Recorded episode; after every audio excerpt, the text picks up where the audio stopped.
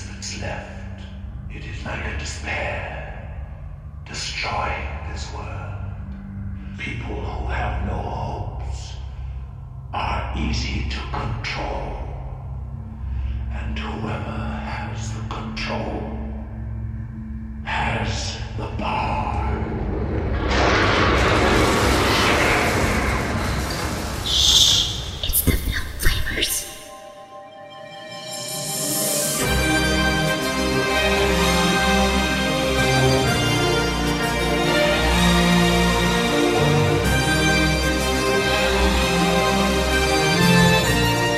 Hey guys, I'm Chris. Hey everybody, I'm Robert. And we're the Never Ending Podcast. I don't even know what to respond to. You wish we ended. I know. It's Sorry, guys. We are the Film Flamers. We are the Film Flamers. Thank you. That totally threw me off. uh, and we are continuing our journey into Gateway Horror this month by talking about The Never Ending Story. Finally. We've been wanting to talk about this movie for a long time. Yeah. And we were just trying to find the right way to, like, fit it in. Well, I, I think we were, yeah, we were, like, toying with our top tens even before we ever did episode one of this mm-hmm. show over four years ago. And we were talking about, like, what are the top tens we want to do? And I think Gateway Horror was one of the earliest. Yep. And we've been talking about different things we put on this list for years. That's right. And The Neverending Story was really high on that list. I think right? it was, like, number two or three, yeah. Yep. So, um... of course, we're going to be talking about it because Chris and I both really enjoyed this movie as children. Yes. And we know a lot about it. We talk about it all the time. We quote it. Oh, yeah. So it is, um, it seems natural to do it. Our attacks. Speaking of which, this episode is dedicated to our attacks. May he rest in peace. Stupid horse. You have to care. You have to try.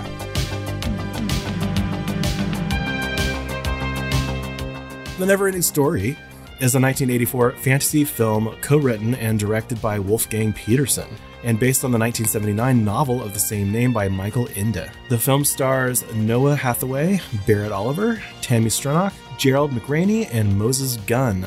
Alan Oppenheimer provided the voices for Gmork, Rockbiter, and Falcor the Luck Dragon, as well as the narrator. He did a lot. He does. And he also did the voice for Skeletor and He-Man. I didn't know that. He's done some Transformers. and yeah, The original? It's all over. Mm-hmm. Mm-hmm. The film follows a boy who discovers a magical book that tells of a young warrior who is given the task of stopping the Nothing, a mysterious dark force, from engulfing the fantasy world of Fantasia. The film was a German production, and at the time, it was the most expensive movie made outside of the U S or Russia. Okay, listeners, you have to try. You have to care. This is The Never-Ending Story. Come on, you stupid horse.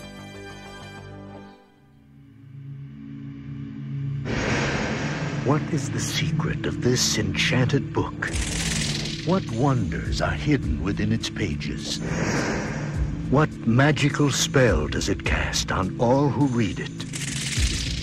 What is the secret of the never-ending story? But that's impossible!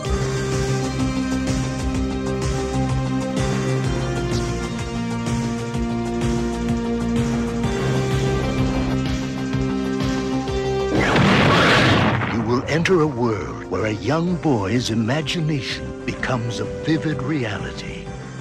The world of Atreyu and Artax, the Rockbiter, and a good and kind gnome. A world that is vast and eternal,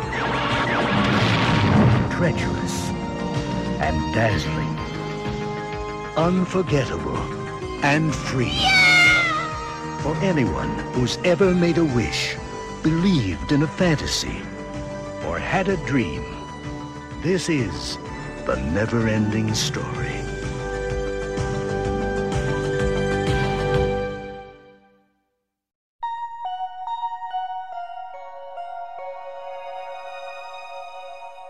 Ten-year-old Bastian, played by Barret Oliver, is a shy and outcast motherless book nerd with his head in the clouds who lives with his widowed father.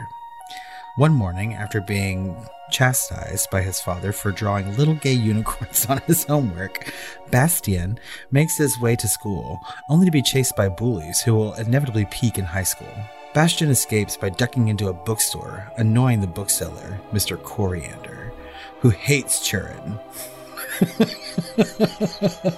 Bastion's interest in books leads Mister Coriander to think Bastion may not be completely trash, and Bastion asks about the book Mister Coriander is reading. Mister Coriander advises against reading it, explaining that it's not a safe story like regular books. With his curiosity piqued, Bastion secretly takes the book titled The Never-Ending Story. He said the thing. And skedaddles out of the store, leaving a note promising to return it, and hides in the school's attic to read instead of taking a math test. Just like I would do. The book describes the fantasy world of Fantasia slowly being devoured by a malevolent force called the Nothing. The childlike empress who rules Fantasia has fallen ill, and the young warrior Atreyu, played by Noah Hathaway, is tasked to discover a cure, believing that once the empress is well, the Nothing will no longer be a threat. Atreyu is given a medallion called the Orin that can guide and protect him in the quest. As Atreyu sets out, the Nothing summons a vicious and highly intelligent wolf-like creature named Gmork to hunt down and kill Atreyu. Atreyu's quest directs him to the giant turtle-like Morla, the Ancient One, in the swamps of sadness. Though the Orin protects Atreyu, his beloved horse Artax dies horrifically and traumatically as it sinks into the mud and is lost to the swamp. Atreyu continues on alone, and finally meets the giant turtle-like creature Morla, who is allergic to young humans, and doesn't have the answers that Atreyu seeks. Despite his nihilistic apathy, Morla reluctantly directs him to the Southern Oracle, an impossibly far ten thousand miles away. As Atreyu succumbs to exhaustion, trying to escape the swamps, Gmork closes in, and nearly rips Atreyu's legs off as he is narrowly saved by the luck dragon Falcor. Falcor takes him to the home of two elderly gnomes who live near the gates to the Southern Oracle, two giant sphinx-like statues with tiggle bitties, and the biggest fucking nipples ever, and violent laser eyes that destroy anyone who tries to pass who doesn't know their own worth. Atreyu crosses the first gate after dodging the tiggle bitty lasers, but is perplexed when the second gate, a mirror that shows the viewer's true self, reveals a boy, which Bastion, the reader of the story, recognizes as himself. Atreyu eventually meets the Southern Oracle, also gigantic sphinx statues, who tells him that the only way to save the Empress is to find a human child who lives beyond the boundaries of Fantasia, a child who needs to believe, who needs to care, and needs to give the Empress a new name. You have to try. Atreyu and Falcor flee, as the Nothing consumes the Southern Oracle, breaking her tiggle bitties into rocky chunks. A sentence you never thought you'd ever say. I know. I'm still shocked. In flight, Atreyu is knocked from Falcor's back into the sea of possibilities by the approaching Nothing, losing the Orin in the process. He wakes on the shore of some abandoned ruins where he finds several murals depicting his adventure, including one of the Gmork hunting him. Gmork then reveals himself and explains that Fantasia represents humanity's imagination and is thus without boundaries, while the Nothing is a manifestation of the loss of hopes and dreams and imagination. When Gmork realizes that the boy speaking to him is Atreyu, he leaps at him, only for him to run into Atreyu's knife. He runs into Atreyu's knife ten times. As Gmork dies, the Nothing begins to consume the ruins. Falcor manages to retrieve the Orin and rescue Atreyu as the Nothing consumes all.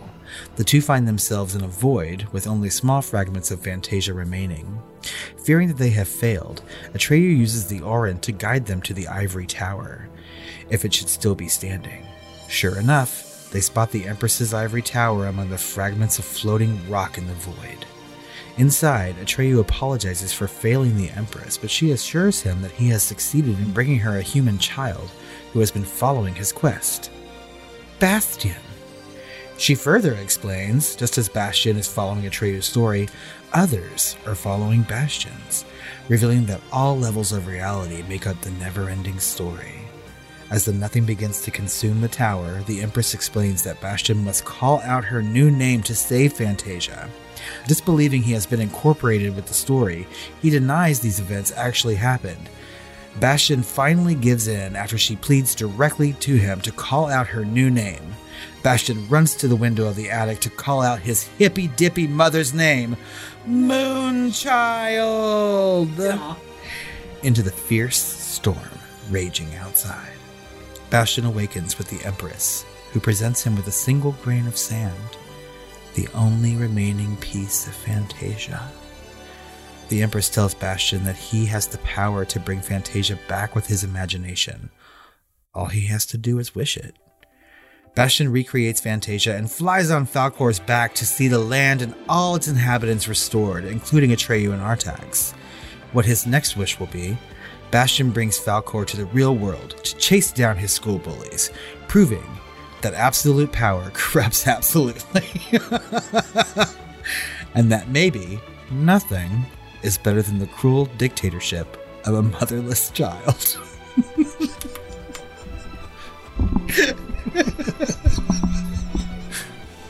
You like that? Yeah. I think I missed the point. Tiggle bitties.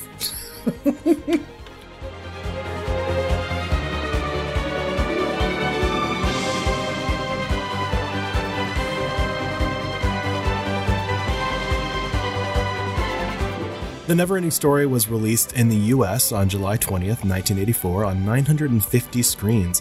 It grossed four point three million dollars opening weekend, securing the number four spot at the box office.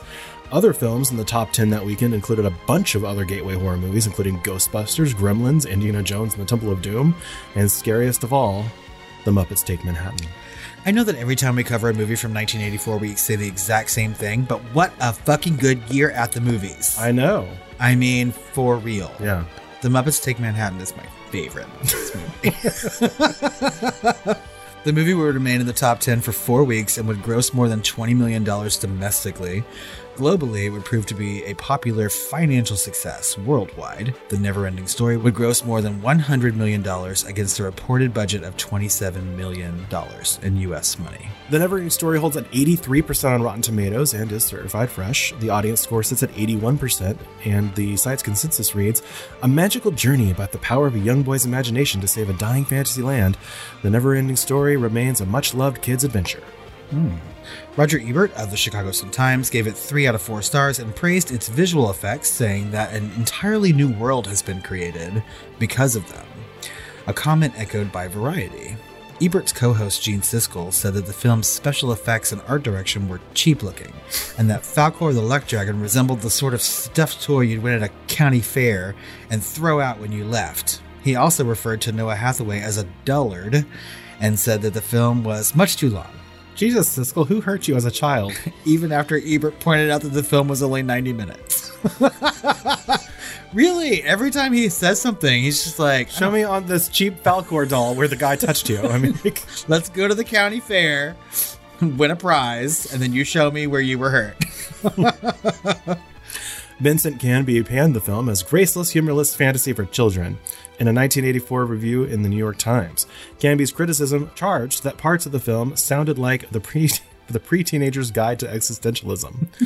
He further criticized the tacky special effects and that the construction of the dragon looked like an impractical bath mat. I fucking love these reviews. I disagree with them some somewhat, but yeah. Colin Greenland reviewed The Neverending Story for Imagine magazine and stated that perhaps the heroic quest of young Atreyu to save the land of Fantasia from the all-consuming nothing might have been more convincing if it hadn't been so clumsily edited. Whatever. The topmost review on Letterboxd states, halfway through this bullshit, the title seemed less like a fairy tale and more like a threat.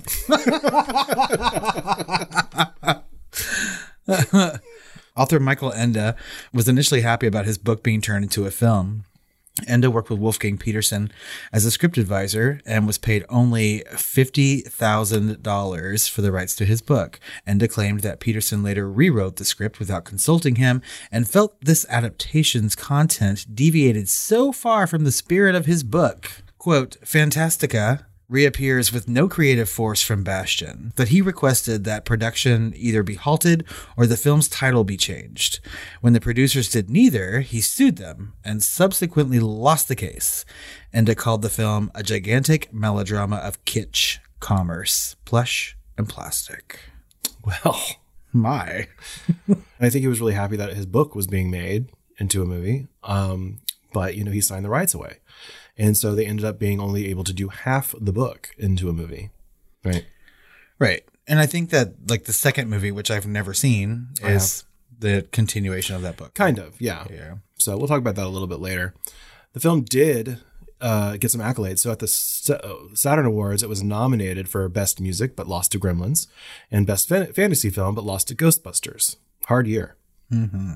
But it won Best Performance by a Younger Actor for Noah Hathaway, who plays Atreyu. Yeah, who's who Siskel called a dullard. A dullard. Right. I mean, and obviously, like, his performance is good just from that one fucking scene, which I'm sure that we'll talk about. I th- Yeah, and I think his performance is good also considering that his entire performance was A D R'd after the fact.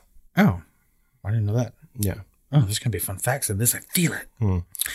So the film spawned two sequels, The NeverEnding Story two, The Next Chapter, in nineteen ninety, and The NeverEnding Story three, Escape from Fantasia, in nineteen ninety-four. In two thousand nine, the Kennedy Marshall Company, among others, were in the early stages of creating another adaptation of the book that would examine the more nuanced details of the book rather than the remake of the original film. But by twenty eleven, Kathleen Kennedy, of all people, said that problems securing the rights to the book meant that a second adaptation was not meant to be. However, in September twenty twenty-two, it was reported that a bidding war for the film and T V rights of The NeverEnding Story between studios and streamers has emerged. Ooh. That's that's late, latest news, right? That's within the last, like, thirty, sixty days. That's right. Um, there was a joke at some point. I don't even know where I heard it, but they were like, if The NeverEnding Story never ended, why is there a sequel? Blah, blah, blah, blah. It's always stuck with me.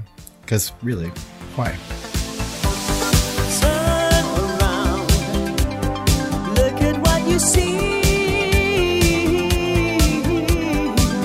In twenty nineteen, popularity of the theme song by Limahl soared after it was featured in the third season of Stranger Things. Online streams of that song jumped from three hundred thousand downloads to one point five million downloads a month. Yeah, we've seen Stranger Things do that more recently. That's with right. Running Up That Hill. That's right. With the Bush, the Kate Bush. Yeah. And they're just bringing things into the modern era from the eighties, you know. Which so is fine. fine. I mean, I'm glad that younger generations are discovering music that I liked as a kid. Yeah, so, sure. Good. You know, just like uh, we were introduced to Tiptoe Through the Fucking Tulips by Insidious. Oh, Christ, that fucking song. Hate it. Mm-hmm. So scurry. Our music's better in the eighties. Agreed. Although, I'm not sure how old Tiptoe Through the Tulips is. I think it might be seventies. It just sounds older, but I never want to hear that song again. So. Okay, what did I just say? You know what scares me? Yeah. So we've got a cast here. We do, and I don't know we we can talk much about them because they're not. A lot of them aren't like big actors today. Like Barret Oliver, I think is some like lawyer somewhere or something, or maybe that's the kid from Hook. I can't remember. I, I was kind of thinking that watching this, you know, because I was, you know, making the document and writing all these names. And I'm like, I don't know any of these people's names today. Like, I don't know that they're acting still or yeah. what. No, know? Like Noah Hathaway, he's he's gotten on like the there was this big Spotify commercial a couple of years ago. Um, and they redid everything and they covered up his tattoos with like paint and they gave him a wig to wear. And he wrote on Falcor and the original voice actor, um, uh, fucking Alan Oppenheimer. Yeah. Uh, did the voice. They brought him back to do the voice of Falcor and they did this whole commercial. Oh my God, I need to see that. Yeah, it's great. And th- there's a whole making of video on it and it's just, it's fun. But he owns like a tattoo shop and he actually goes around along with Tammy Stronach to some of the um, cons and stuff to like talk and be interviewed and stuff like that. And uh, Tammy Stronach was the childlike empress, right? And mm-hmm. was only in this movie for a bit part, but she made a huge impression. But she did not have any interest in being an actress after this. Really? No, she went on to, to, to be a dancer. She looks like a dancer. I can see that. She didn't even come back for another credit until like two thousand eight, right? Wow. When she was like asked to do something. And then only later and after two thousand eight would she come back to the cons and stuff because she had a whole ballet career. Like she was a like a big deal ballet artist, I think. She looks like a ballerina. I can totally see that. Yeah. Like, just from this movie. Right. I mean, she had a lasting impression on me. Like, I fucking loved The Childlike Empress when I was a kid. I know. I was like, fierce, work it. I wanted I that thing that she wears on her head with Ooh. the little jewel on her yeah. forehead so bad. I would just like, how can I fucking make this myself? Well, I was watching. She made an impression as a kid, but I was watching this as an adult. I mean, just last, last night. And I was just like, the nuance in her performance is there's a lot going on there. You yeah. know, she's not, she's really like doing a lot of heavy lifting with her, you just like the, the tiny little changes in her facial expressions, yes. you know, and the way she talks as though she's a complete adult, you know, and even an older adult, you know. And so there's a reason why she's a childlike empress, right? I guess in title only. I don't know what the description is in the book, but she really did seem like she was way older than what she looked like, just from the way she talked, um, you know, and expressed herself. Bastian. So pronounced. Alan Oppenheimer did the voices of, like we said, of Falkorg, Mork, Rockbiter, Rockbiter. I love that character. And mm-hmm. the the narrator, who we did not need. Um, and all those were uncredited except for the Falkorg. But he was also, of course, like I mentioned, the voice of Skeletor and like some of the Transformers and a bunch of other things throughout the time, uh, throughout the eighties and nineties. That's so neat. I used to watch He-Man all the fucking time when mm-hmm. I was a kid. That's probably why I'm gay. He does all kinds of characters and voices. Like, he doesn't just do one thing. You, you never know if it's him or not, really. It's cool. Yeah. So we also have Patricia Hayes. Um, the only other thing I've seen her in is is uh, Willow as the, the good witch, I guess. And I always like seeing her because she's so pronounced. She has a, such a screen presence. And she was uh, Urgel, the, the gnome's wife. Yeah, she's super funny. Yeah. And a really, really good time. I, I like that couple a lot, actually. Yeah. We have Sidney Bromley. I don't know what else I've seen him in, but I feel like I have.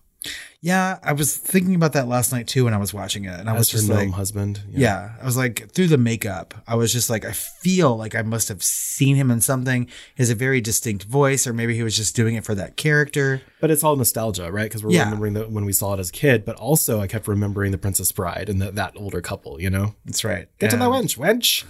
You know, it's a very similar scene, right? With like uh, Billy Crystal and... Um, Carol Kane. Carol Kane in The Princess Bride. I know, because very similarly, while, we're, while I was watching it, and I was like, oh, I'm going to watch The Princess Bride next. I was just like, God, just based on that couple. We also have Moses Gunn as Chiron, which is the servant of the Empress that was addressing the crowd at the beginning of the movie. Um, Deep Roy as Teeny Weeny, the messenger riding a racing snail at the beginning of the movie, and I guess again at the end and a little bit. But uh, Deep Roy has been everywhere as well. And including like Tim Burton's uh, Chocolate Factory and a, a bunch of other things. So we've seen him all the way up into modern times. His then. character's name is Teeny Weeny. Yeah. Did they say that in the movie? No, but I was going to like... the credits. But that's Deep Roy and uh, Tila Bruckner. I don't know who that is. Um, as Night Hob, a messenger riding a narcoleptic hang glider bat, and Robert Easton as the voice of Morla, which is uncredited. And we have the real world characters as Thomas Hill as um, the the book seller. Which I feel like I've seen him too. He kind of like he kind of reminds me of like uh, Sean Connery in, in the last Indiana Jones movie. Yeah, I get that vibe. Yeah, and Gerald McRaney, who I know I've seen before as Bastion's widow widower father. So Gerald McRaney was uh, the lead in a T V show called Major Dad. Okay, he was married to Delta Burke for a long time, but he's dead. And I feel like if we look at this cast, we we step back a little bit. Including like modern fantasy, or at least up to like the last couple of years, modern fantasy. This cast is relatively inclusive. Oh, yeah, definitely. Right? Like much less a fantasy movie in the eighties. Right. And so we have like people in power, which is a little girl and, you know, Moses Gunn, who is an African-American. Those are the people in power in this movie. That's right. Right. And then we have Noah Hathaway as Atreyu, who is supposed to be a Native American protagonist. Although in the book, he's supposed to be like a Native American slash like blue skinned or green skinned. Yeah, I think so. Like the like green skinned people or something. And they hunt, hunt the purple buffalo. He's like hunting the purple buffalo. Whatever. Yeah. And uh, Thomas Hill, who is actually Indian. He plays the the bookkeeper. Really? Yeah. What? Uh, he's an Indian born uh, British actor, I think, or American actor. Huh. Yeah. And then we have Deep Roy, who's African Indian. He's an Indian born in Kenya. I didn't know any of these things. Yeah. And so we have like, you know, we still have this little white boy as the the reader, you know, but like like if you look at the the differences in people all across Fantasia, like everyone's completely different. It's really embracing differences and inclusivity in a way that's very casual, which I really love. That's right. And I don't think that I really noticed that as a kid, or maybe I just didn't you know, like differences in people didn't register with me or something like that, which I guess can be a good thing. But there are some moments when I was watching last night, seeing Moses Gunn like stand in front of that like very, very white lit area. And I thought to myself, I was like, this is not something that you saw very much in like fantasy movies in the eighties. Like we mm-hmm. took for granted having an Afro African-American actor like doing this, being in this role in this movie. And I don't remember thinking those things as a kid. I don't I remember didn't. thinking anything was special about it, nope. you know, and that's great. That's yes. perfect, because we internalized it and we normalized it by watching something like this. That's like right. Representation matters. It is true. And we are better people because of it. Yeah. So uh, we can move on from the cast a little bit and talk about the background. Okay. Yeah.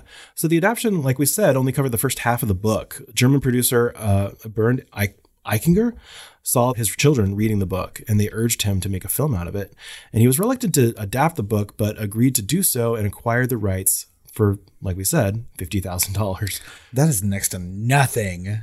Even in nineteen eighty-four money. That's yeah. crazy. Well, I mean, they were thinking it was probably going to be a German product, which it was, yep. you know, maybe a smaller movie, you know? And so the guy was probably just really like flabbergasted and happy that he his work was going to be made into a movie. Right.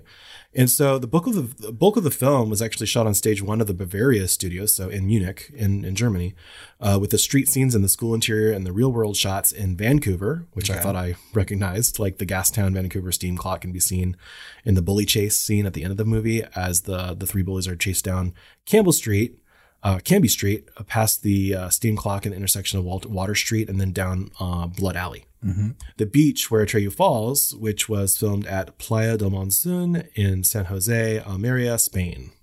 Okay. So that's absolutely vital information that you needed to know. So all over Europe and but mostly parts of Canada. Yeah. Mostly on sound stages in Germany, like the Swamps of Sadness. I mean, that's, you know, Swamps of Sadness were in uh, Washington, D C. I don't fucking know. That's where they are for sure now. Uh, yeah. And that's, I'm, I'm glad you said that I was shot on a stage, because uh, I was watching this movie last night and I was kind of blown away by like the art direction. Yes. So they did a lot of uh, set extensions, and okay. you can tell now, mm-hmm. like when you're looking at like the, there's an overhead camera that's going down on the ivory tower during those scenes where they're walking up the steps or like the crowd is being addressed at the beginning of the movie, mm-hmm. and everything outside of that big stage area. So it was a big set, was set extension, either on set, like done with matte paintings in the back, or placed in later um, with uh, cutting out the film and putting it on another negative.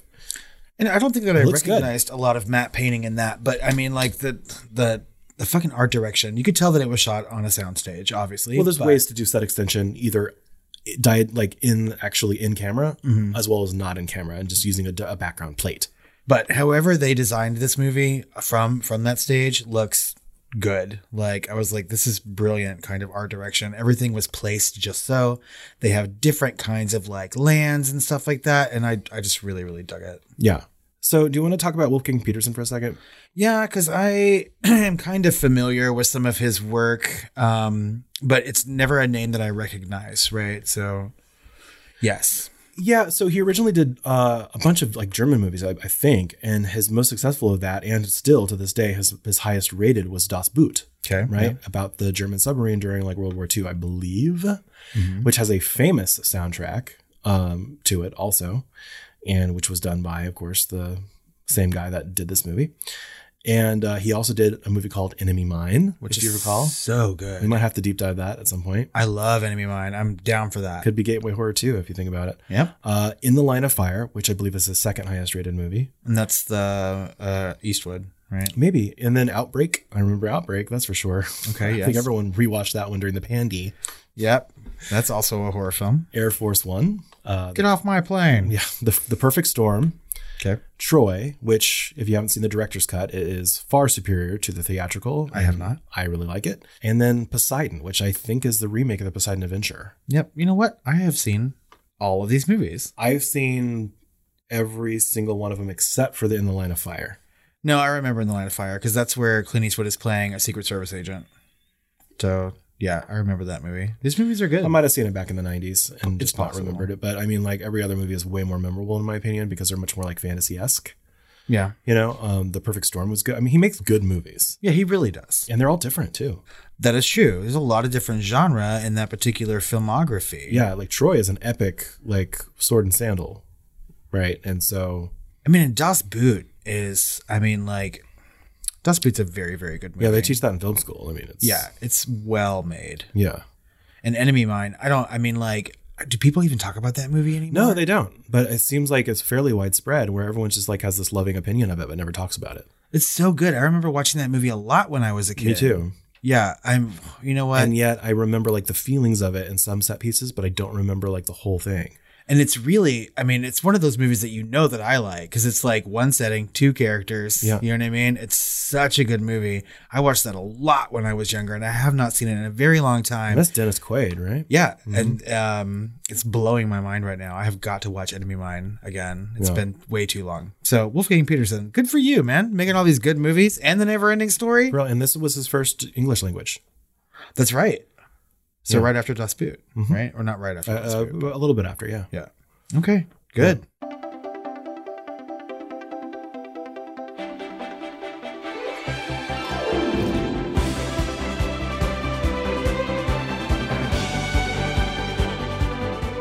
So the film score of The Never Ending Story was composed by Klaus Doldinger uh, of the German jazz group Passport. And he also, of course, did Das Boot. Okay. Which is a very famous theme. If none of you are aware, you should look it up. It was also made into uh, like some sort of E D M back in the late nineties. No shit, really? Yeah. So I want to say this soundtrack slaps. Do you have to say it that way? We're too old to say it. I didn't it have slaps, to. But it would have cost me zero dollars not to say that. But you're right, though. It does. And not just the main flying theme that everyone remembered. Dun, dun, dun, dun, dun, dun, dun, dun, dun. You know, yeah! Yeah! Like, we both, like, lift our fucking hands in the air. Because you can't not. You can't not, right? But it also has, like, the Swamp of Sadness uh, theme, the Ivory Tower theme, Nothing themes. Every single set piece has kind of its own very memorable theme and uh, and are all unique and memorable. And I, I really... I, I listened to this when I was doing all the notes today uh, today for this deep dive. I was listening to this in isolation. I had never done that before, you know, just like that main flying track, you know, or the actual right. song, which is different, right? The th- song is an actual completely different theme than actual music to the movie. And funny enough, the German um, theatrical release did not have the song, Limahl song in it. Really? At all. Nope. It was just this soundtrack, which is enough, really. Right. And so the only way time to get that theme of that song is the beginning and the end of this movie anyway. Mm-hmm. It's not woven in at all. You can't really fit it in. No. And so, you know, there's a lot of nuance and detail in this theme. Is, is And there's some pieces that kind of remind me of like Pink Floyd, you know, and some other things. There's a lot of like electronic and synthesizers and orchestral. And it's like really, really well done. There is a lot of electronic aspects to this score. And it's, I mean, like, obviously I watched this movie a lot when I was younger, and like I, I knew all these themes, right? They were stuck into my head. At the very least, the flying theme and the Ivory Tower theme, right? Um, but it seems very much of its time, right? Today. Yeah, yeah, but I still fucking love it. Oh, I love it too. I think it's great, right? But I, I could listen to that and it, was like, it sounds like an eighties kind of like fantasy theme. Anything with synthesizers is going to sound exactly eighties. It's going to be dated instantly, but right. I feel like that's coming back. Oh, it is, definitely. It's all over the place. Yeah. So the theme song that we keep talking about, the English version of the film, was composed by Giorgio Moroder. Do you Yay. know? You obviously know about him. Oh, yeah. I'm super gay. Yeah. So with lyrics by Keith Forsey and performed by uh, Christopher Limahl Hamill, once the, the lead singer of uh, Kajagoogoo, and Beth Anderson. So if you don't know anything about Giorgio Moroder, he is known as essentially the father of disco. And a lot of people say the father of E D M. Okay. Yes, I would. I mean, because he's still making music today. Yes. And so he, and he's eighty-two. He's an Italian composer, songwriter, and record producer. Dubbed the father of disco, Moroder is credited with pioneering Euro disco and electronic dance music. His uh, work with synthesizers had a large influence on several music genres, such as high N R G, um, Italo disco, new wave, house, and techno music. He's produced singles for Donna Summer uh, from the mid to late nineteen seventies disco era, including Love to Love You Baby, I Feel Love, Last Dance, MacArthur Park, Hot Stuff, Bad Girls, Dim All the Lights, No More Tears, or Enough is Enough, mm-hmm. and On the Radio. Um, he began to compose film soundtracks after uh, and scores, including Midnight Express, which actually won Best Original Score at the Oscars in nineteen seventy-eight, uh, American Gigolo, uh, Superman three, Scarface, The Neverending Story, obviously, and the nineteen eighty-four restoration of Metropolis, interestingly. Yep. He's created scores of songs for many performers, including David Bowie, Kylie Minogue, Irina Cara, Janet Jackson, Madeleine Kane, um, Melissa Manchester, Blondie, Japan, and France uh, Jolie. And Moroder has also stated that uh, the work which he is most proud of is Berlin's Take My Breath Away.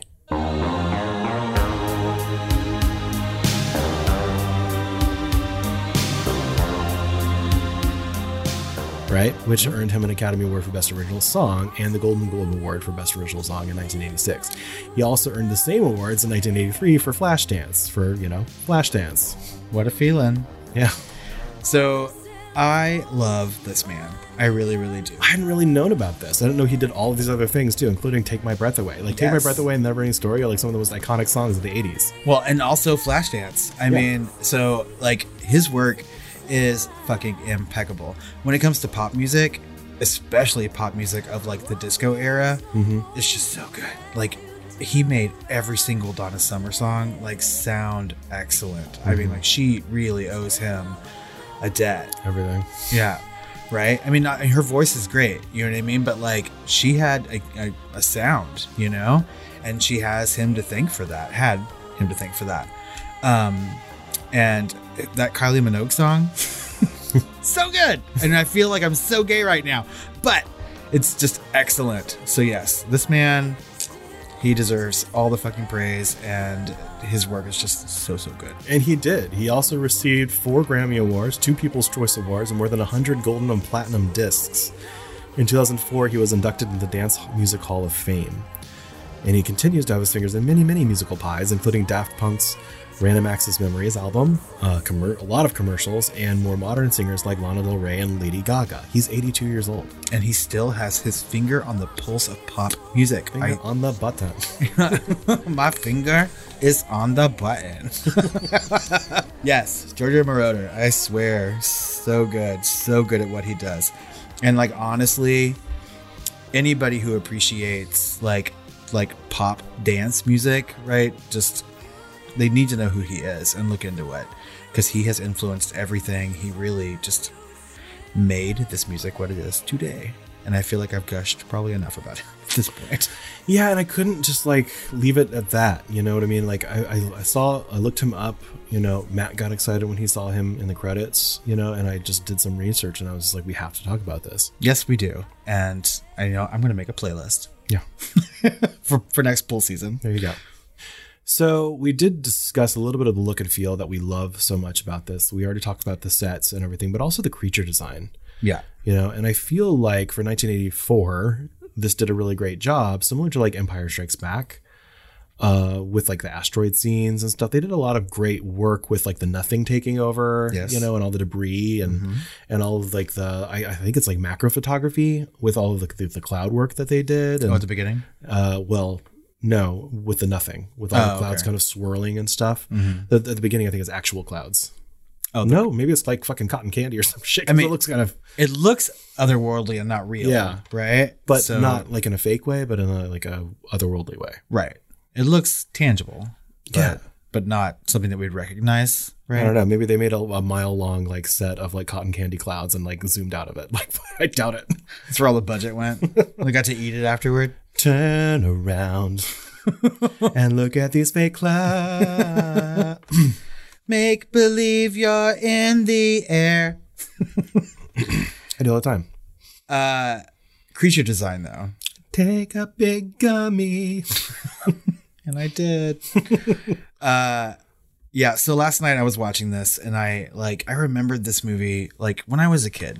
Right. I mean, this is this is gateway horror, right? This is why we're talking about oh, yeah. it. This movie scared the fucking shit out of me when I was a kid. Oh, me too. And and all, not exactly what you'd expect either, too, probably. So what scared you the most? Uh, you know, obviously Gomorrah scared the shit out of me. Gomorrah. My God. But something so abstract as those giant statues really, I think, scared the shit out of me as a kid. Really? Yeah, because they're like... It really like it shows the knight going through those statues, the gate. Oh, yeah, yeah. And they fucking obliterate him. That's right. Because when you, I was thinking about that last night too, when he looks under the helmet or whatever. And briefly, it's a fucking skull, burnt ass skull. Yeah. It's gnarly. Yeah. And yeah. And then you can see like its eyes opening, it's doing close ups, and the bass is just like, at least in my system, was just like taking over. Mm-hmm. And it was really tense. And I remember as a kid just being like on the edge of my fucking seat, thinking that those things were going to disintegrate him. Yeah, and that is a tense moment. There's but, a feeling of an inevitability that there isn't for that monster. But when I was a kid, I was just terrified of Gamork. Yeah. Like every time my parents would put me to bed, because I watched this movie a lot when oh, I sure, was a kid. Too. And the lights would be turned out. All I could fucking see are like glowing eyes and like that wolf-like face. And so like last night watching this was a little triggering because I did have a little bit of a gum, right? And I was watching this and I was remembering how fucking terrified I was as a kid watching this movie. This fucking green glowing eyes in the yes. darkness. Yeah. And the the teeth, you know what I mean? And so like I was I was kind of scared myself just remembering like having that nostalgia scare. Yeah, but usually in like in eighties movies when they reveal the fucking Muppet, you know, it's not scary anymore. It's like look the garlic. We just covered something like what? Tales from the Dark Side from nineteen ninety. Mm-hmm. You know, that fucking gargoyle Muppet, please. You know, this thing could like eat that fucking gargoyle for dinner. It could. It was actually scary. I was like, oh, it's not going to be as scary when the light starts to like reveal it. And I'm like, nope, it's still scary. It's still scary. And it's gigantic I mean, too. Yes. And it kind of I mean, like, it holds up to me a little bit, like in, in the scare factor. However, I mean, it's still obviously like some sort of animatronic or puppet, you know? Yes. But, I mean, it's a scary looking one versus a Muppety looking one. Exactly.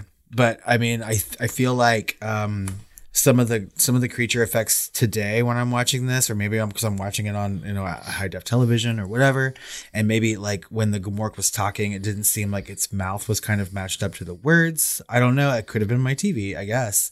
But it kind of felt a little Chuck E. Cheesy for me in well. certain places. Like, yeah. Like it seemed, it seemed animatronic. And, I, and maybe just because I'm older now. But still, like I was... I was still kind of scared or remembering being scared. And that was fun. It was me, fun to watch. Me too. And I feel like that's a, also something that doesn't really bother me when the, the mouth of a puppet doesn't exactly match the words and things like that. Although you heard a lot of that when people like modern audiences were watching like the new Dark Crystal show mm-hmm. and not really used to that sort of thing. And it didn't bother me at all. I never noticed, you know, as much as I like the Muppets, you know what I mean? Like I should not have. Maybe it's just being way too persnickety about it. Yeah, I don't know. I just always look at the look of the thing and the sound of the thing. Yeah. I mean, the voice, the look, it's still scary. The teeth are long and very, very fucking sharp. But there's some really, really like if you just look at that dais or whatever at the beginning with the ivory tower, there's all kinds of different weird monsters. Some of them are better constructed than other yeah. creatures, I should say, not monsters. There's like giant fucking faces and there's things with like three faces and then things with like, two faces. There's like a fucking elephant in there. Mm-hmm. Like there's like all kinds of different characters, all completely different and not just like boring humanoids. You know what I mean? And we got the the three different characters at the beginning with uh, the the rock monster, rock biter or whatever, and the snail rider, and they're all different characters. Every, there's no single character in this movie that is the same race or species as the next, really. Yeah, you know. No, and it goes to show you like what kind of world Fantasia is, right? It could be anything and everything, right? Which we talked about in the synopsis a little bit. And yeah, all those different characters, and they all come from different places in Fantasia, right? They're always talking like, "Oh, I'm from the South, and I'm from the West, mm-hmm. and whatnot." I mean, it's neat, and they seem to like not at all know each other or be aware of each other's existence, really, and they're meeting for the first time. I well, like one of them knew that one being a rock biter or whatever. Oh, that's right, he's a rock biter. Yeah, yeah, yeah. Teeny weeny. Teeny was like, "That's a rock biter." A what? This delicious looking quartz. Wake up, you stupid bat! I love that bat. That bat is so cute. Talking about creature designs. Yeah. That is the cutest fucking bat. Last night, I was just like, I would own him and I would love him and I would pet him every day. Okay, I was Elmira. Like, give me that bat. when it when they're at the ivory tower and the Night Hob is like looking in the window and the bat's head like slowly comes down so we can watch too. I was like, aw. I love that bat. And then there's the racing snail and, you know, anyway. Also cute. Yeah. So I don't know. Uh, I feel like the movie still looks good. It holds up. It looks dated, obviously. Well, yeah. You know, there's there's Muppetry, of, well, you know, and there's there's different things that just wouldn't look as good because C G didn't exist. Because it's nineteen eighty-four and yeah. it's two thousand twenty-two and we have had like leaps and bounds and all this technology. It's not going to look the same, right? Yeah. And but I'm I'm a fan of things from the eighties and I don't care if it looks dated today, right? Yeah. I mean, like some of the effects, like I said, were a little Chuck E. Cheesy, but like. Overall, I think it holds up pretty well. Yeah. In the in the effects and design aspect. Same. I think so, too. I was thinking about like halfway through this movie, just with all the design and all of like the inclu- you know, like relative inclusiveness and, and different things like that. I was thinking, especially after looking at the themes, like this is a movie that I would show my kid if I ever had a kid. You know what I mean? Yeah. Because it's not just as simple as good and evil or doing the right thing or something else. This is really covering some heady material for kids. Yes, yes it is. Right. And so I wrote down a bunch of notes about like, what is this telling us? You know, there's several different things. It's not just one thing, but there is main one main kind of overarching theme. And I would say that's like kind of a journey from nothingness to joy via self-determination, freedom of expression, and imagination. Yes. I would say that that is pretty much the the takeaway theme from this movie. Right? But what is what is nothingness, right? And so what they're really trying to say with nothingness is depression and nihilism. And a lot of this is expressed not just with the nothingness or Mork talking about the nothingness uh, or the nothing. It's it's talking about it a lot and showing more than it's telling in Swamps of Sadness. Right. And so this is the whole thing before he even gets to Morla. And there's a good fucking reason why Morla is in the middle of this fucking swamp. Right. From the shit that comes out of his mouth. Right. And so the Swamps of Sadness is depression and despair, obviously. Mm-hmm. The Orin protects him. Which I guess I didn't really understand as a kid. I just thought he was a good warrior or something.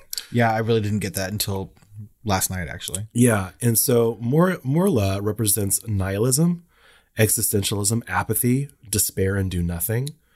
Right. And one of his quotes is, die? That at least would be something. something. Yep. You know, and it kind of gives you a little bit of a clue. I mean, yeah, last night when I was watching this, I mean, I, like I said, had a little bit of a gummy, and that sort of makes me think a little deeper sometimes. And I was just like, there's a lot going on in this movie that I did not recognize when I was a kid. I remember after watching this movie, con- trying to contemplate what nothingness was, mm-hmm. you know, and I think that did some heavy lifting in, in forming my little gay brain. But I mean, at the time, I, to me, like the nothing really was just something that was sort of like eating the land away. Right. And I feel like maybe if I, I think the last time I watched this movie, I had to have been like thirteen years old. We're talking like thirty years ago, you know? Yeah. And uh, I've had a lot of time to sort of think about it. And I don't know, last night it really kind of hit me. I was like, there's a lot of like sadness in this. There's a lot of depression and nihilism, like you said, and it's like right there in your face. Right. Yeah. And so like you and I were talking off mic earlier a little bit, and we had to have like brought some of that into our consciousness when we were watching this as children. It had to affect us in some way. Oh, right? Yeah. I'm sure that we digested this and brought it into our unconscious in, at some point, especially with the amount of times we would watch it.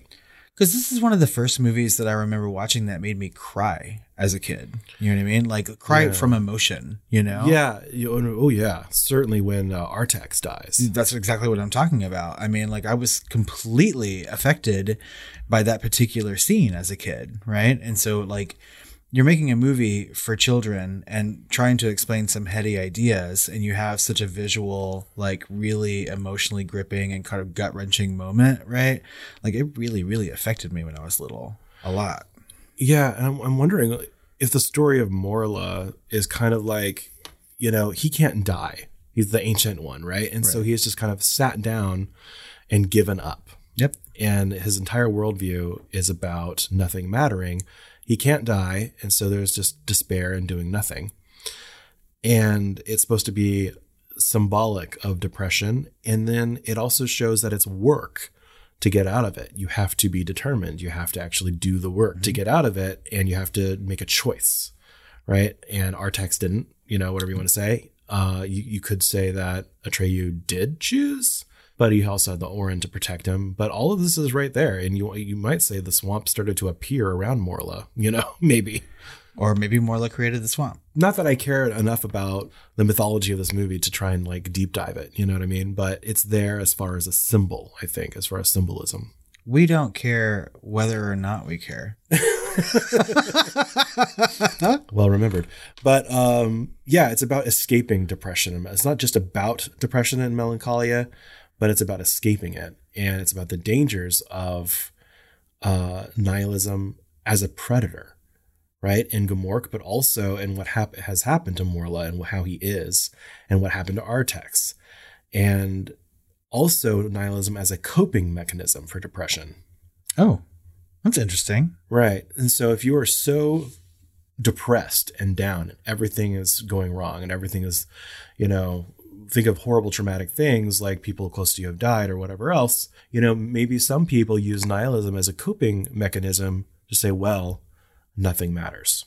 You know, some people who are depressed actually use suicide or the idea of suicide as a coping mechanism. Mm-hmm. If it all gets too much, I can always end it. And they use that to cope with themselves. And so it's this weird cycle of nihilism, existentialism, depression, melancholia that kind of complements each other. And so that's what the Swamps of Sadness and Morla and all this stuff kind of represents. And he has to literally get out of the fucking quicksand, the mud of, of this depression to get through it. And I think that's really amazing to show visually to children. Yeah, I agree. Because, I mean, everyone in their life is going to face something like this, right? And like you said, you have to have a mechanism to cope with. Uh, in Morla's situation, I don't think that he has the ability to to commit suicide, right? So I mean, it would live forever. But also, I mean, like that that particular character has retreated so far into its own mind, right? Because it says something like, we haven't talked to somebody for thousands of years, so we just started talking to ourselves. Yeah, you know, I mean, it's just like, and it's more than just like depression. You know, like someone went through a pandy, and all like, the, by the way, he's sneezing on people, and this is how pandies start. I know, sneezing on people out and blowing them out of trees. Cover your nose. Put on a mask, Morla. It's like, it's like my sneeze. Maybe that's how I learned how to sneeze. Oh my God. You do have a very loud, dramatic sneeze. I'm going to call you Morla from now on. You'll be like, I don't care if I sneeze, whether or not I care if I sneeze. I don't know. So then we get into like uh, even headier stuff, like knowing your worth, knowing yourself, right? And the horror of knowing your true self, the potential horror, right? Yeah. Kind people look into the mirror and they find out they're cruel, you know, and all this other brave and brave people. people find out they're cowards. Yeah. Right. You know, and so it's really interesting. That character really goes in and like sets the scene for that second gate. Right. And mm-hmm. he was just like, no, he was like, he's heading to the worst one of all. Like men have run away screaming. Like, I was like, calm down, sir. It can't be that bad. And I'm yeah. like, oh, but it is. I mean, yeah. And as a kid, I never understood. He just looks into the mirror and sees Bastian. That's know? Right. But the concept, the idea of like seeing understanding who you are, right? And like have lived an entire life. I'm forty-three years old. If I were to go stand in front of this mirror and it would show me something that I didn't believe to be true to myself, you know what I mean? That is kind of fucking horrifying to yeah. see like what's deep down, what you have buried so far deep. Yeah, you're a horrible your person. You expect Medea, but you get Medusa. No, my mirror would just be me going like, hey. You'd see a picture of Homer Simpson. That's right. And I'd be like, my tracks. I don't know. But uh, that's that could be a movie in and of itself anyway, right? And there probably has been. But uh, there's also themes of creating your own life and your future. There's a lot of stuff about choice here. And that's the kind of the running theme, I think, through all of this. Sadness, knowing yourself. Like there has to be effort. There has to be concentrated effort and imagination to get through all this stuff. And at the end of the day, only the viewer can ascribe meaning to art. And part of that is a choice. Right? What am I experiencing and how do I try to ascribe meaning to that? Reminds me of Viktor Frankl's Man's Search for Meaning. Awesome book if you haven't read it. I have not. Um, you know, it's it's about, you know, him as a, a psychologist, you know, uh, going through and like experiencing the Holocaust in concentration camps and coming out of the other side of that and talking to his other people, his own experience, but all the other people that he went through it with and trying to get them through the deaths of their wives, their children, finding meaning for it, ascribing meaning for it. And the people that could not do that killed themselves or just died oh my God. Of illness or, or just gave up, you know? And so there's a lot of that in this, you know? Well, and I feel like meaning as people like ascribe it to art is is themselves, right? It's it's selfish, right? It's everything that you experience or have experienced and you're like putting it toward what you're watching, reading, listening to, whatever, right? In this particular movie, Bastian's journey is all of these things, right? Yeah. So he's like lost his mother. His father is distant, right? Who's probably having some issues of his own. Well, he's definitely having issues of his own, and we'll talk about that later. But yeah, I mean, he's not he's not a very good dad, you know? And so like there's this kid who uh, lives in his own world, right? And has nobody to tell him that it's okay. He's lost his mother.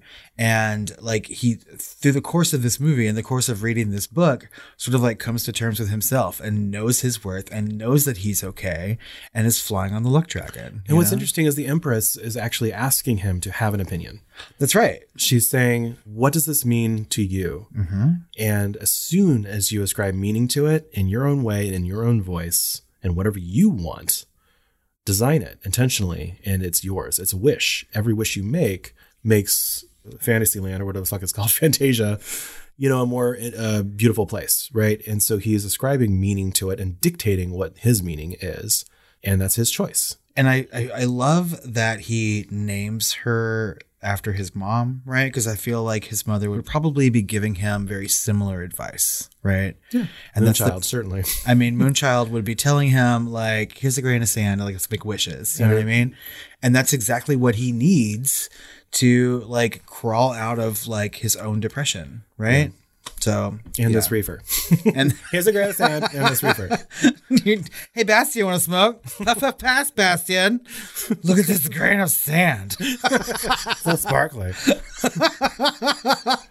But yeah. yeah, he's he's he's taking uh, ownership of his life in that moment. That's right. right. I love it. I love it. You know, watching this movie as an adult is actually kind of like cool, you know, and because you can stop and really think about like what this movie is about and appreciate it more than what you would as a child. Right. Yeah.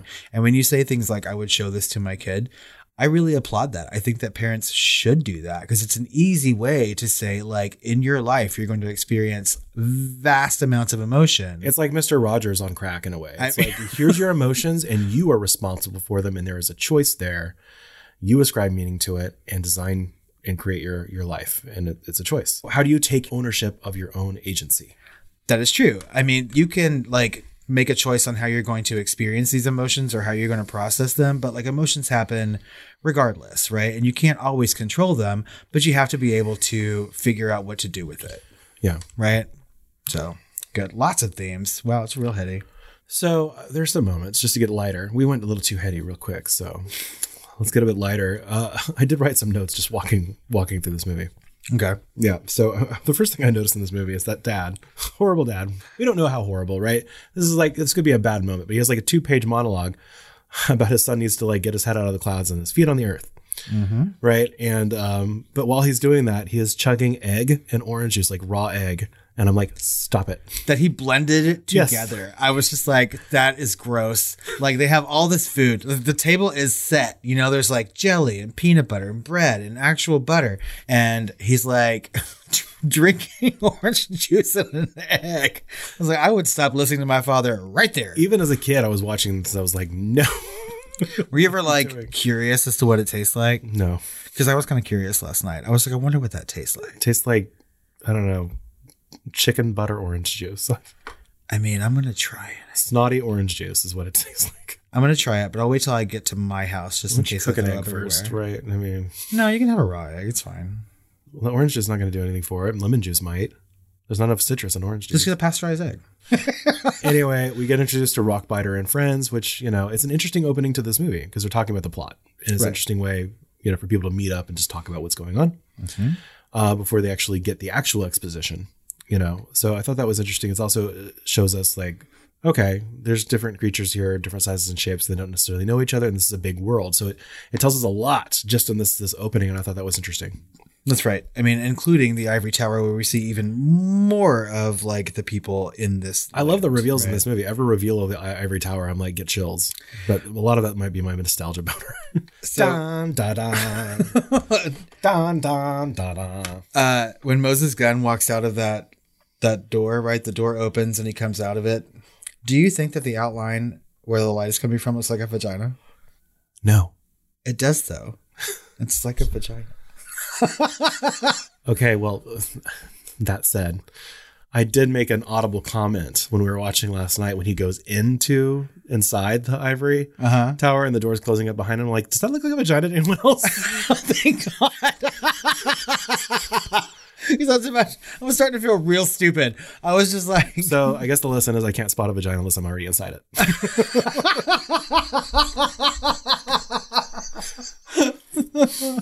It's funny because it's true. Typical man, right?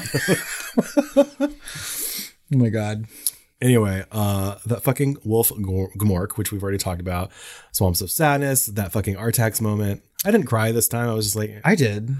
Yeah, I wasn't. I was just like, I was just imagining you going, Artax, no.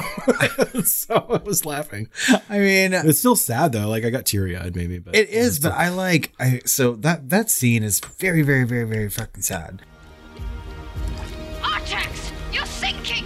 Come on, turn around. You have to now.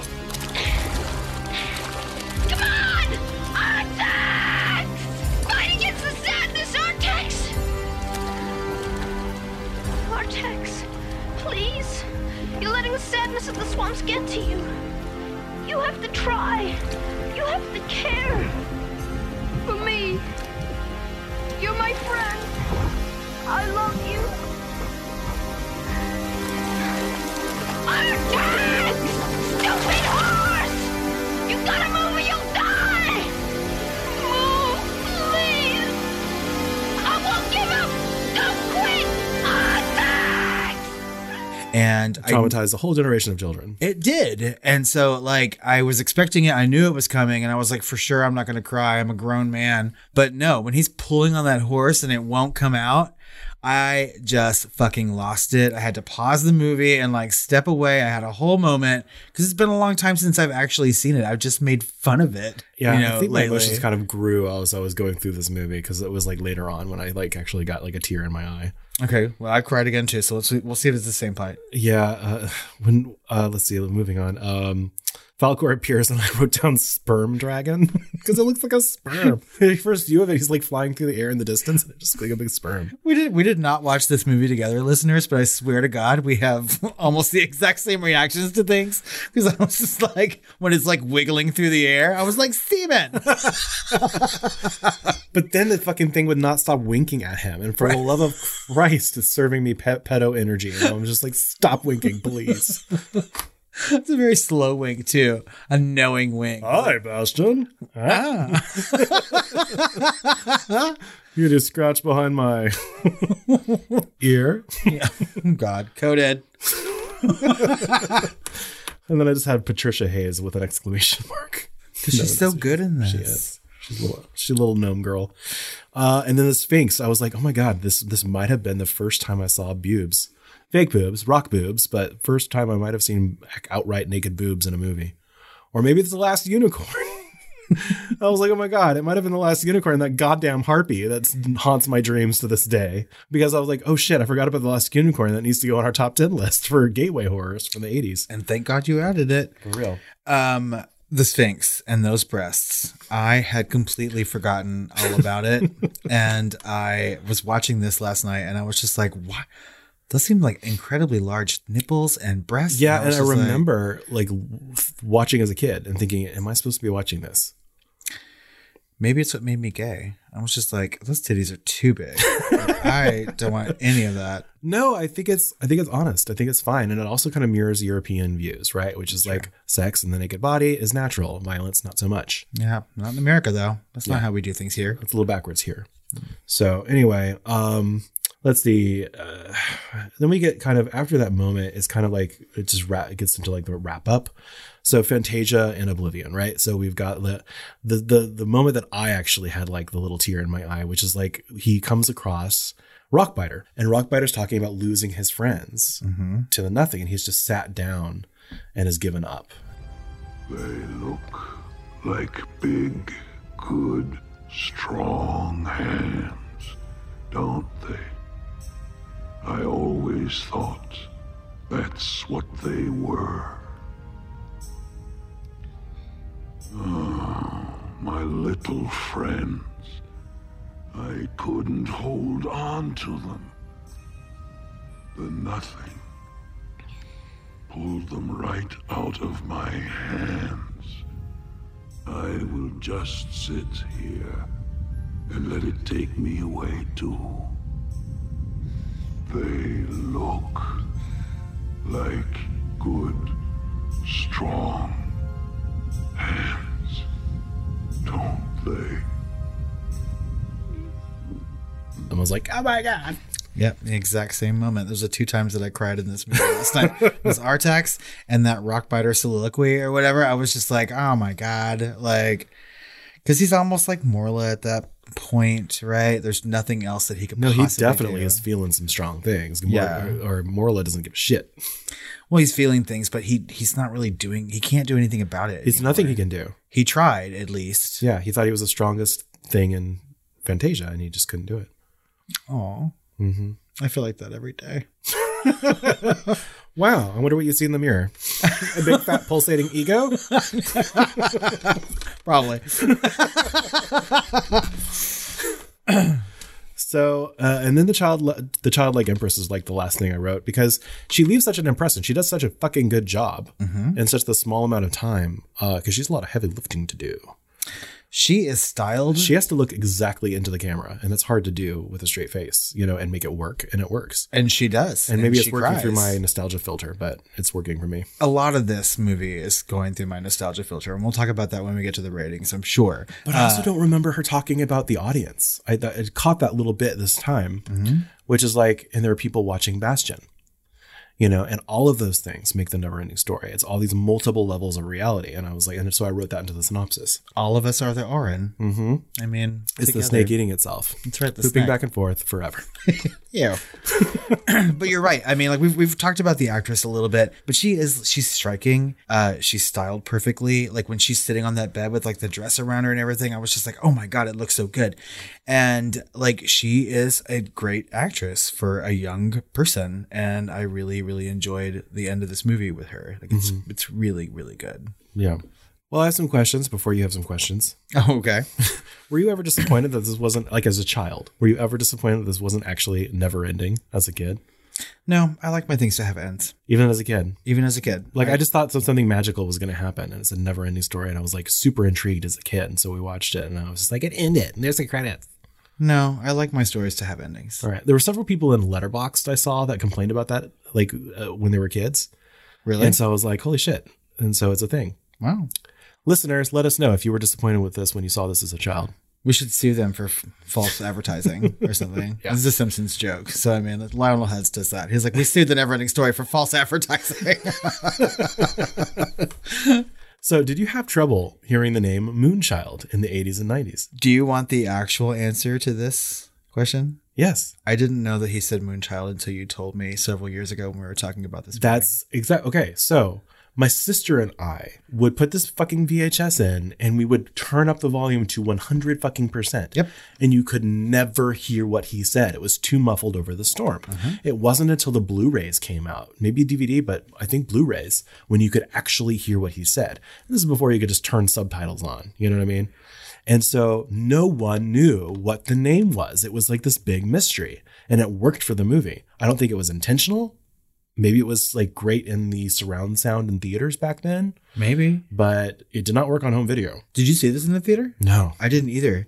Um, but I, I also had the V H S, right? This was last night was the first time that I've seen this movie not on video cassette. It wasn't until like A O L chat rooms or some like old vestiges of the internet in the, like the nineties when people started being like, oh, it's Moonchild. It's in the script. We got the script. I literally was in my thirties before yeah. I knew that. A lot so, of people don't know. Yeah. Until I, they see a modern version of this movie. Although now that I do know, I heard it plain as day last now night. That, yeah. Now that my, my speakers are like in the ceiling and like behind me and everything, it was all the, the storm was all around me and above me. And then Bastion was like, Moonchild, plain as day. Yeah. No, I love that because you're. I had no fucking idea. And I always wanted to know what he said. I was like, I it's have no idea. It's part of the mystique of the movie. Like, no one knew what the fuck he said, right. You know? And now it's, like, not a mystery anymore. And they should just, like, muffle it more.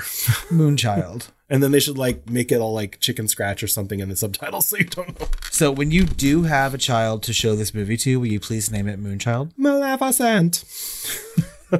There. So we make fun of it, like Gertrude or something. Appalina beat rice. No, name your kid that. I changed my mind.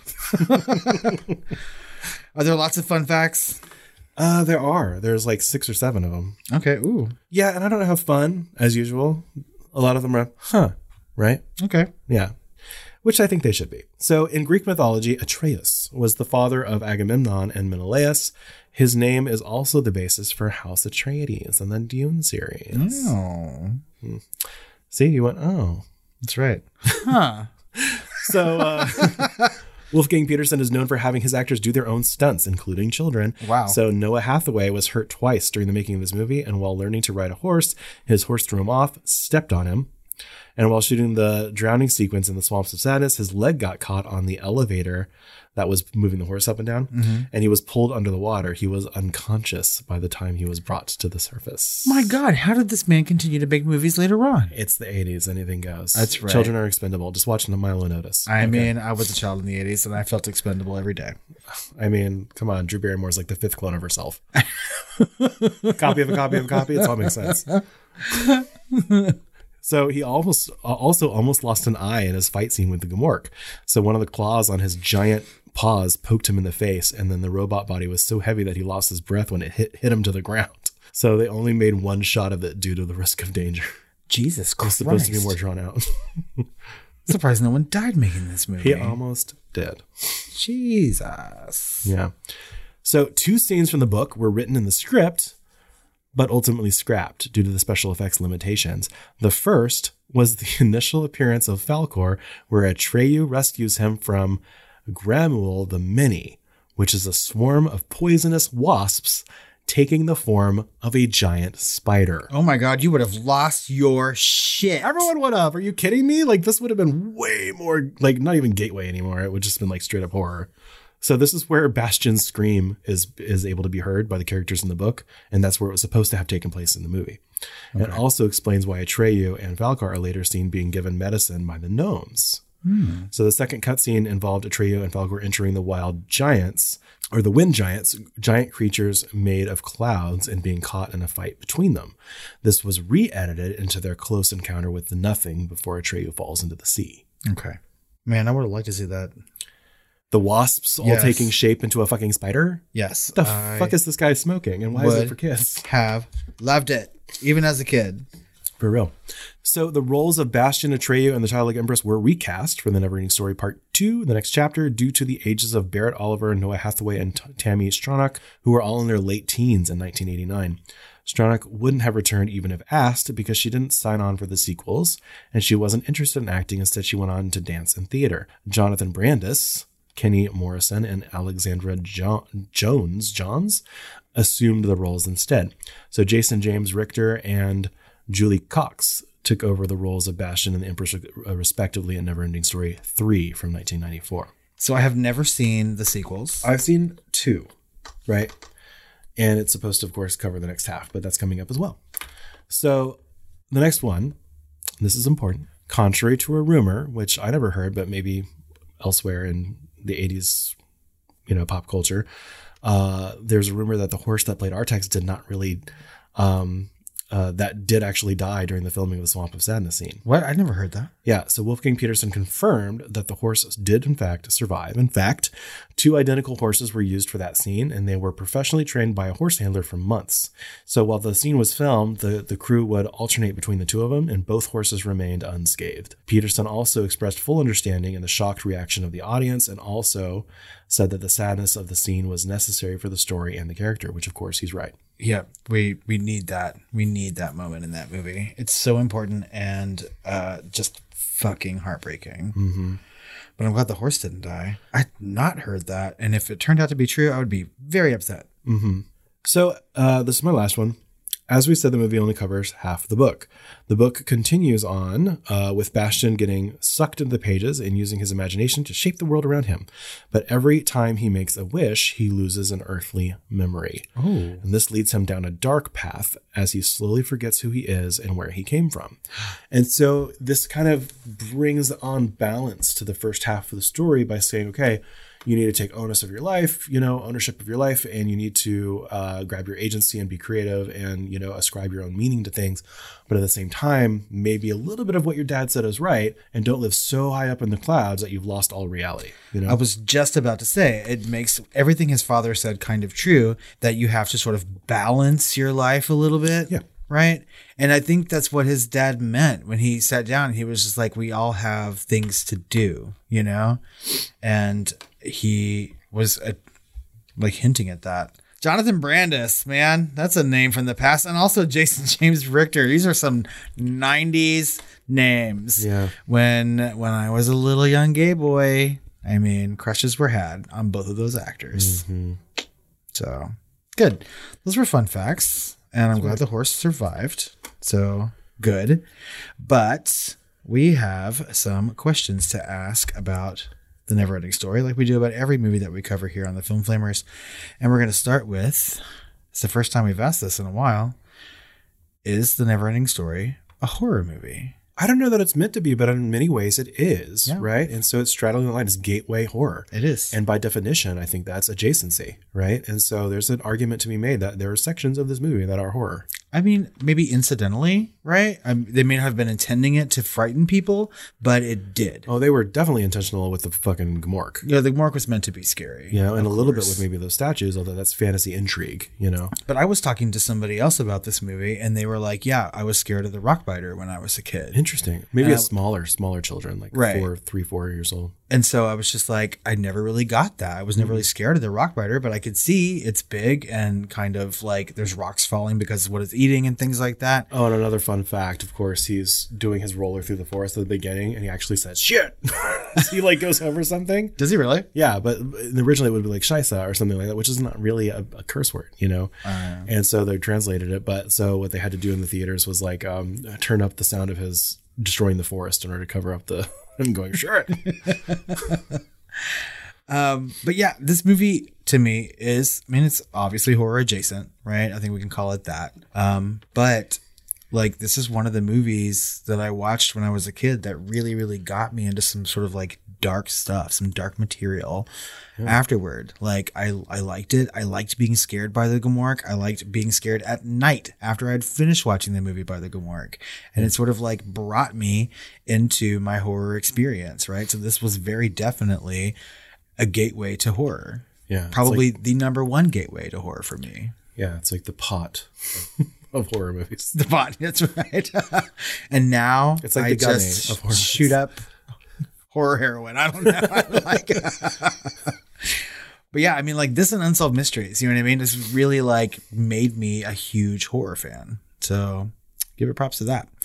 Were you scared while watching The Never-Ending Story? E- this time? No, not really. Um, both. As I mean, a kid. Yeah. Hell yeah. The statues and the Gmork, the, the wolf thing. It scared the shit out of me. And the nothing a little bit too, the concept of it, you know? I think that's what scared me the most this time, right? It's because like the, the, the Gmork scared me a lot when I was a kid, but watching this now um, and like understanding what the nothing sort of represents a little bit more, right? Or like the concept of something coming in and just destroying everything, including yourself, right? That's a lot. That's a lot to take in. And so I think like watching this as an adult, that's really where you find a lot of the fear. So all these actors are fifty now. Oh, stop saying things like that. Christ, what'd you say in the car today? You're like, so you know, our midlife was two thousand one and I almost turned around and hit you. I was like, God, I mean, it's true. And that's terrifying as well. So out of five stars, what did you rate The Never-Ending Story? I...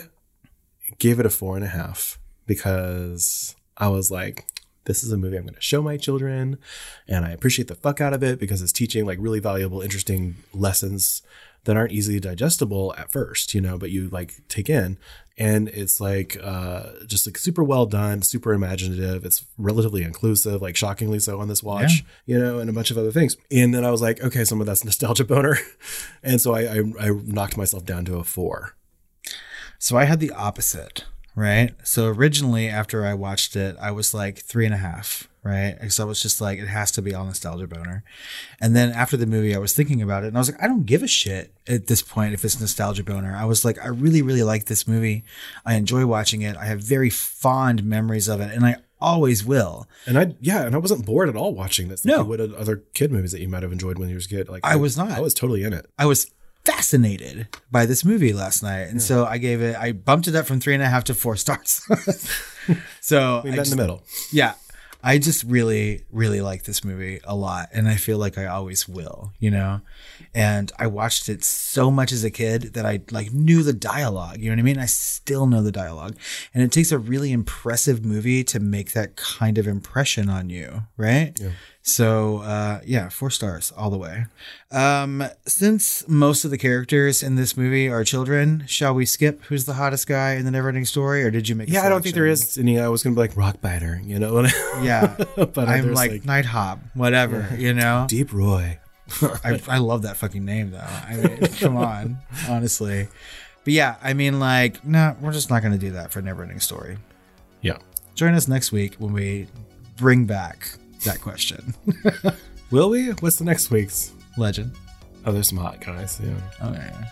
At least one. I want to fuck Satan in that. Tim Curry. Sure. No, no. Every day.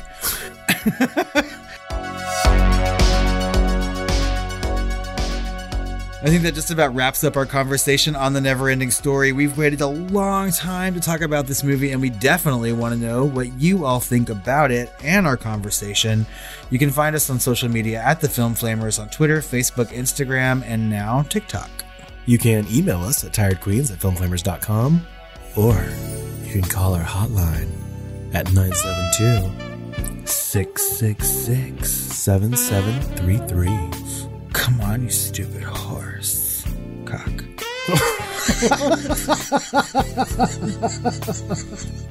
Sorry. You have to try. You have to care. Say my name. Atreyu. Bastion. Bastion. Okay, it's getting creepy. Let's stop. I know. Oh my God. I'm surprised we didn't quote more in this episode. For real. It's, we've been doing it for years, and we didn't like do a single like Artax thing. I'm disappointed with us, like, fully. But if you would like some more Film Flamers content, and I know you do, head over to patreon.com slash the Film Flamers, where you can find all of our bonus content and get episodes early. That's right. And uh, I believe we're having a little bit of a poll this month on Patreon, so that you can uh, fill the gaps a little bit with some of that gateway horror. That's right. We need y'all to pick the gateway horror we cover on Patreon. You have to care. You have to try. We have to make up for it now. Uh, also, we are looking for more reviews. So if you like us, head over to Apple Podcasts or iTunes, leave us a five-star review, and we will read that on Shooting the Flames. As we just alluded to, we have more gateway horror content coming out for you next week. We are covering Legend, another movie that Chris and I have been looking forward to having on the podcast. That's right. Well, Chris, I think it's time for me to uh, go off and try and care. Well, it's definitely time for me to go back to my swamp of sadness. I know. And have I'll- some... Sweet dreams. Dreams. Let me fuck that up. Right. And have some sweet dreams. I was going to be like, I want to try, but I don't care whether or not I care. Oh my God, I look in the mirror. It's just Morla. He doesn't care. He's a nihilist and he sneezes all the time. Fuck. Damn it. It's you. I, I thought I was Morla all the time, but I was wrong. I'm Artax.